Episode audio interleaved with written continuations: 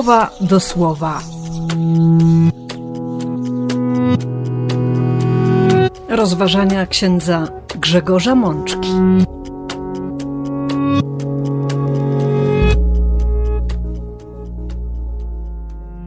Dwudziesta druga niedziela zwykła, rok A.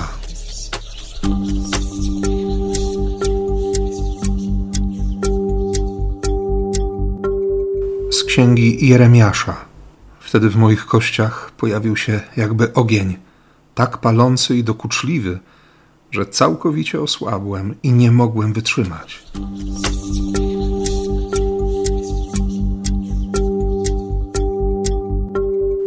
Z Psalmu 63. Ty jesteś moim wspomożycielem, dlatego pod osłoną Twych skrzydeł będę się radował.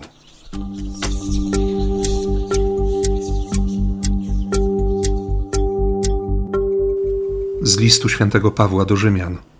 Nie dostosowujcie się do tego świata, ale odmieniajcie się poprzez odnowę myśli.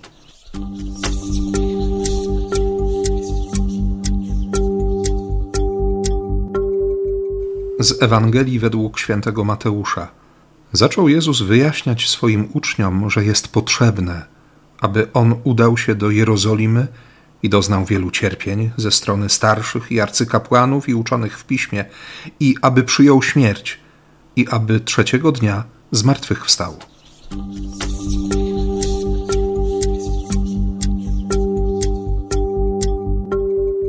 Siostry i bracia, nasze kolejne spotkanie przy słowie można by podsumować tematem przekształcenia, przemiany, bo we wszystkich tekstach, które daje nam dziś Kościół, byśmy się z nimi zmierzyli, byśmy się w nich przejrzeli, chodzi właśnie o przemianę, o przekształcenie. W katolickim żargonie powiedzielibyśmy o nawrócenie, czyli zmianę myślenia. Wszystko zaczyna 20 rozdział proroctwa Jeremiasza. Paszur, syn Imera, kapłan ustanowiony głównym opiekunem domu Pana, usłyszał, jak Jeremiasz prorokuje trudnymi słowami wobec Jerozolimy, bo mówi, że Słowo Boże przepowiada sprowadzenie na Jerozolimę, na święte miasto i na wszystkie podległe mu miasta i wsie rozmaite nieszczęścia. Powód jest prosty. Usztywnili swój kark tak, że już nie słuchają słów Pana. I wtedy ów kapłan uderzył Jeremiasza, kazał go wrzucić do zakratowanego pomieszczenia, poniżył, sponiewierał proroka, myśląc, że zmusi go do zmiany, do zmiany proroctwa, do zmiany przepowiedni, wizji. Zawiódł się srodze, bo, bo Jeremiasz dołożył do, do wcześniejszych słów zdanie: Pan już nie nazywa cię Paszchur, ale daje ci imię przesiedleniec. Wszystkie zasoby tego miasta, wszelkie skarby przekaże w ręce nieprzyjaciół. Ty i wszyscy mieszkańcy twego domu pójdziecie do niewoli w Babilonie. I chwilę później wyrywa się z ust Jeremiasza ten krzyk, przerażający krzyk. Zwodziłeś mnie, panie, i ja dałem się zwieść. Okazałeś swą moc i potęgę. Stałem się pośmiewiskiem. Codziennie, bez przerwy szydzą ze mnie, drwią ze mnie. Słowo Pana stało się dla mnie powodem codziennych obelg i drwin. Jeremiasz ma dość. I jemu samemu to wszystko, co słyszy, to wszystko, co, co ma prorokować, wydaje się ponad siły. Staje na modlitwie przed Bogiem i mówi, że został zwiedziony. Nam nieraz to tłumaczenie, które dociera do nas w liturgii słowa, uwiodłeś mnie, Panie, a ja pozwoliłem się uwieść, jest jeszcze rozszerzone o słowo miłość. Uwiodłeś mnie, Panie, miłością. Ale bynajmniej Jeremiasz wcale nie ma na myśli miłości Bożej. On w tym momencie przeżywa naprawdę głębokie rozdarcie, ogromną rozpacz. Chce to wszystko zostawić, odwrócić się na pięcie i odejść, jeśli to tylko jest możliwe. Ale okazuje się, że, że Bóg ma inny plan. On chce poprowadzić proroka jeszcze dalej. I nie jest tak, że w konfrontacji ze Słowem Boga, z Bożą obecnością, Jeremiasz nie ma nic do powiedzenia. On wylewa swój żal i ma do tego prawo. wypowiada przed Panem całą udrękę swojej duszy. Mówi o swoich emocjach, o swoich uczuciach, przedstawia swój punkt widzenia i stwierdza wreszcie: Więc powiedziałem sobie, nie będę więcej wymieniał imienia Pana ani przemawiał w jego imieniu. Jest sfrustrowany przekroczeniem granic, których się, których się nie spodziewał nigdy przekraczać. Jest przekonany, że więcej już nie może nic zrobić. Ale Bóg reaguje. W moich kościach pojawił się jakby ogień, tak palący i dokuczliwy, że całkowicie osłabłem i nie mogłem wytrzymać. Sytuacja zewnętrzna też Jeremiaszowi wcale nie pomaga. Usłyszałem oskarżenia, wołali: Wystąpcie razem, stańmy przeciw niemu. Wszyscy jego przyjaciele, śledźcie jego zamysły, może da się jakoś podejść, zdołamy go przemóc, zemścimy się na nim. I w kolejnym wersie, bo tutaj jest sedno tego wszystkiego, co usłyszeliśmy do tej pory, a tego wersetu nie usłyszymy w dzisiejszej liturgii. Dopiero w kolejnym, jedenastym wersie Jeremiasz patrzy zupełnie inaczej, jakby na nowo. Pan jednak jest ze mną, jak wojownik pełen mocy. Dlatego, choć nastawali na mnie, niczego uknąć nie potrafili. Pojawi się również werset wzywający do uwielbienia. Chwilę później będzie znów narzekanie. Człowiek miotany wątpliwościami, targany swoimi emocjami. Człowiek powołany przez Boga. Myślę, że o tym nie wolno nam zapomnieć. Bóg wiedział, jaki jest Jeremiasz, znał doskonale jego serce, jego możliwości. Bóg miał świadomość tego, jak ów prorok może zareagować na Boże Słowo, na to tu i teraz, niezwykle trudne dla całego narodu. Ale go wybrał i był tuż obok. Usłyszałem niedawno pytanie, prawdopodobnie z jakiejś współczesnej bajki. Co jest ważniejsze? Droga czy cel? W odpowiedzi ów bohater zadający pytanie usłyszał: Towarzystwo. Jestem głęboko przekonany, że kiedy patrzymy na nasze życie, nie musimy sobie stawiać tego pytania, co jest ważniejsze czy najważniejsze, bo na to odpowiedź już mamy. Miłość. Miłość, która jest celem, jest miłością wieczną, tą miłością, która wzywa, która pociąga, która porywa, która sprawia, że, że wieczność jest niebem. Dzięki miłości, dzięki temu, który jest miłością. Również to, co się dzieje w czasie drogi, ta droga też ma być miłością, ma być zanurzona w miłości. Miłości ofiarnej, która daje, która jest przyjmowana i która otrzymuje. Jest traktowana z wzajemnością. I owszem, ważne jest również to, z kim dzielimy się tą miłością, kogo kochamy, od kogo miłość przyjmujemy, z kim jesteśmy na tej drodze miłości, kto nam towarzyszy, dla kogo my jesteśmy towarzystwem. Myślę, że w Jeremiaszu próbowało dojść do głosu to najważniejsze pytanie: Boże, czy jesteś przy mnie? Czy kochasz? Trudne sytuacje jego życia prowokowały takie, a nie inne emocje. Ale pomimo tego bólu, tego cierpienia, pomimo poczucia niesprawiedliwości i odrzucenia, w Jeremiaszu nieustannie budowało się to przekonanie – Pan jest ze mną. On jest mocny. On ocala życie. Może właśnie takie zdanie trzeba dziś powiedzieć. Może ktoś musi usłyszeć to zdanie, by przypomnieć sobie, że, że Bóg nie zostawił, nie opuścił, że Bóg nam towarzyszy.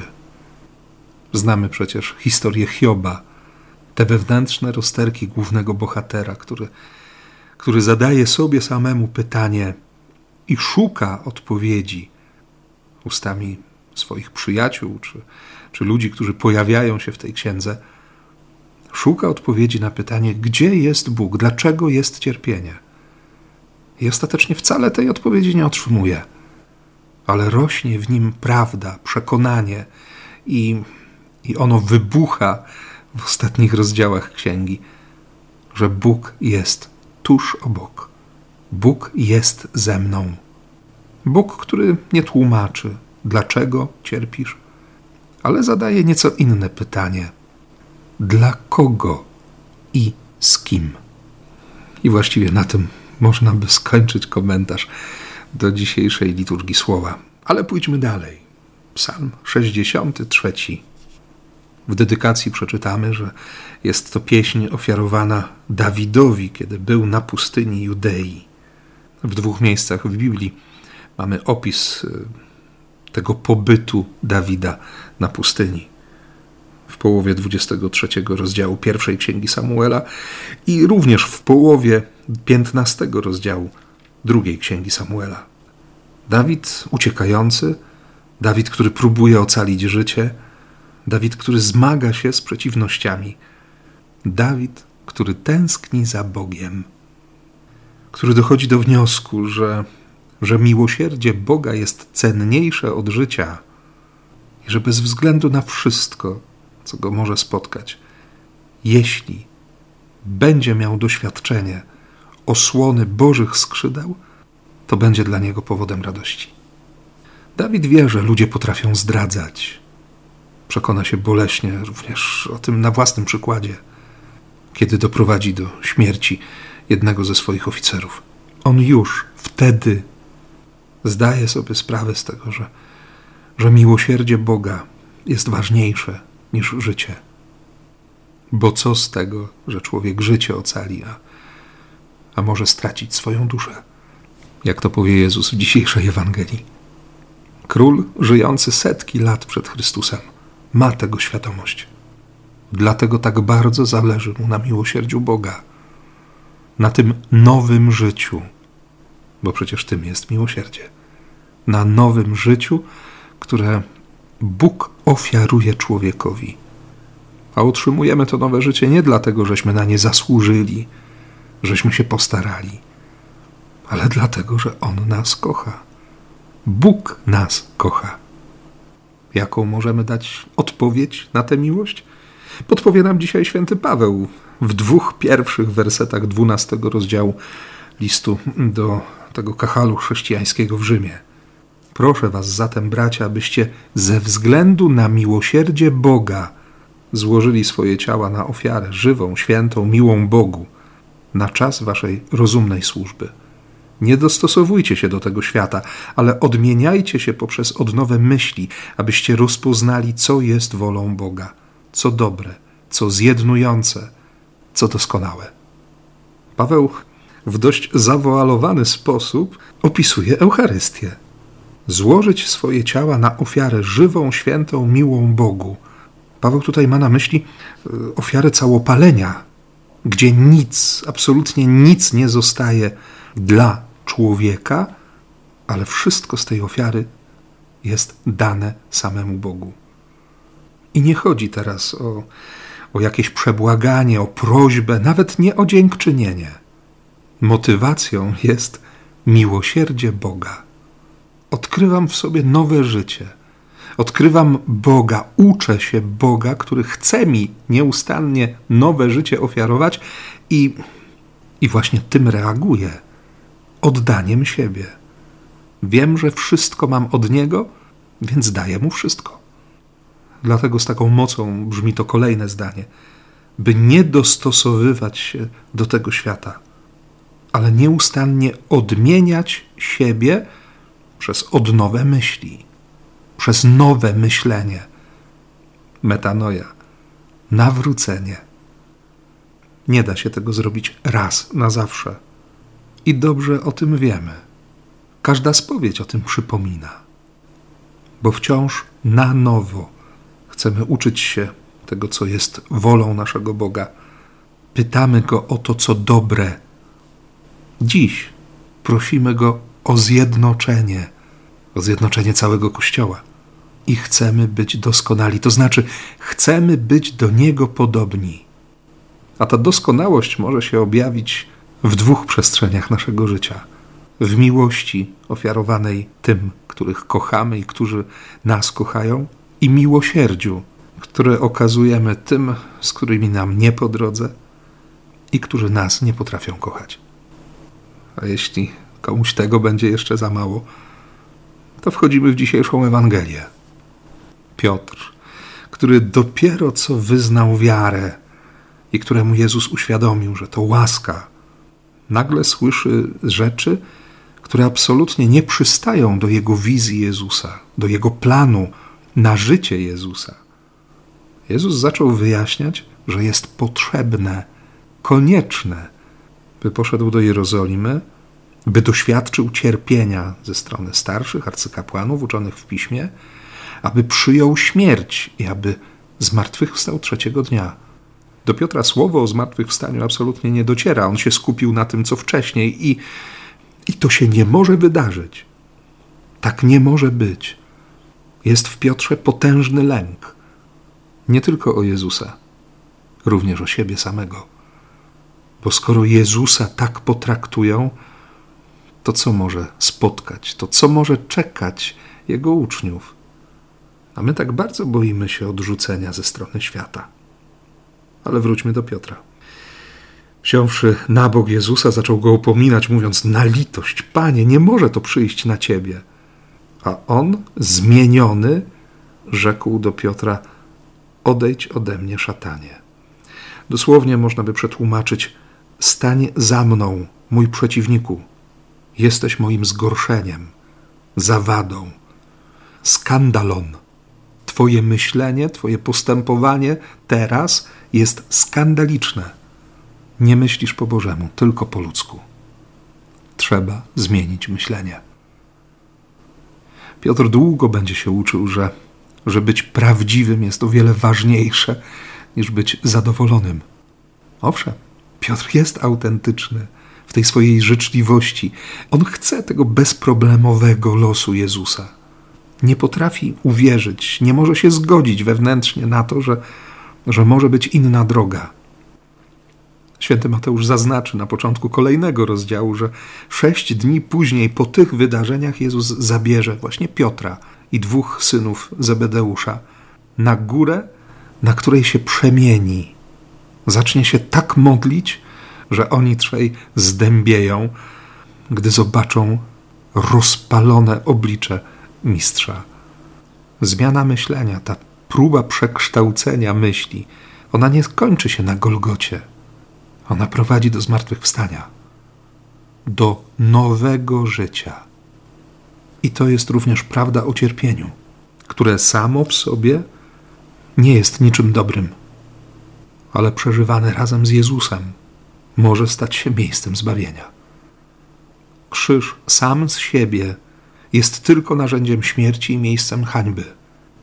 Ale jeśli to jest krzyż Jezusa, nagle staje się miejscem objawienia najczulszej miłości. Zresztą Jezus chwilę później powie: Jeśli ktoś chce pójść za mną, niech się wyprze siebie, niech weźmie swój krzyż, niech idzie moimi śladami. Niektórzy współcześni tłumacze nie użyją w tym miejscu słowa krzyż, ale włożą w usta Jezusa trochę szersze określenie. Jeśli ktoś chce pójść za mną, niech się zmierzy ze wstydem, z ciężarem pełnienia Bożej woli. Niech idzie moimi śladami. Warto dziś zadać sobie pytanie o to, czy relacja z Jezusem, czy towarzystwo Jezusa nie jest dla nas powodem jakiegoś wstydu? Czy nie stajemy przy Chrystusie właśnie wtedy, kiedy, kiedy jest to wygodne, kiedy to niewiele kosztuje, kiedy nie domaga się bardzo jasnego, konkretnego opowiedzenia się za za drogą Bożą. Czy chcemy wziąć ten ciężar? Oczywiście, siostry i bracia, sami go nie udźwigniemy. Dlatego tak bardzo potrzebna jest nam łaska, bliskość naszego Boga i doświadczenie miłości i miłosierdzia. By stanąć za Nim, by Mu zaufać, by nie być Jego przeciwnikiem. Tego Wam właśnie życzę. O to się modlę i wierzę, że tak się stanie. Amen.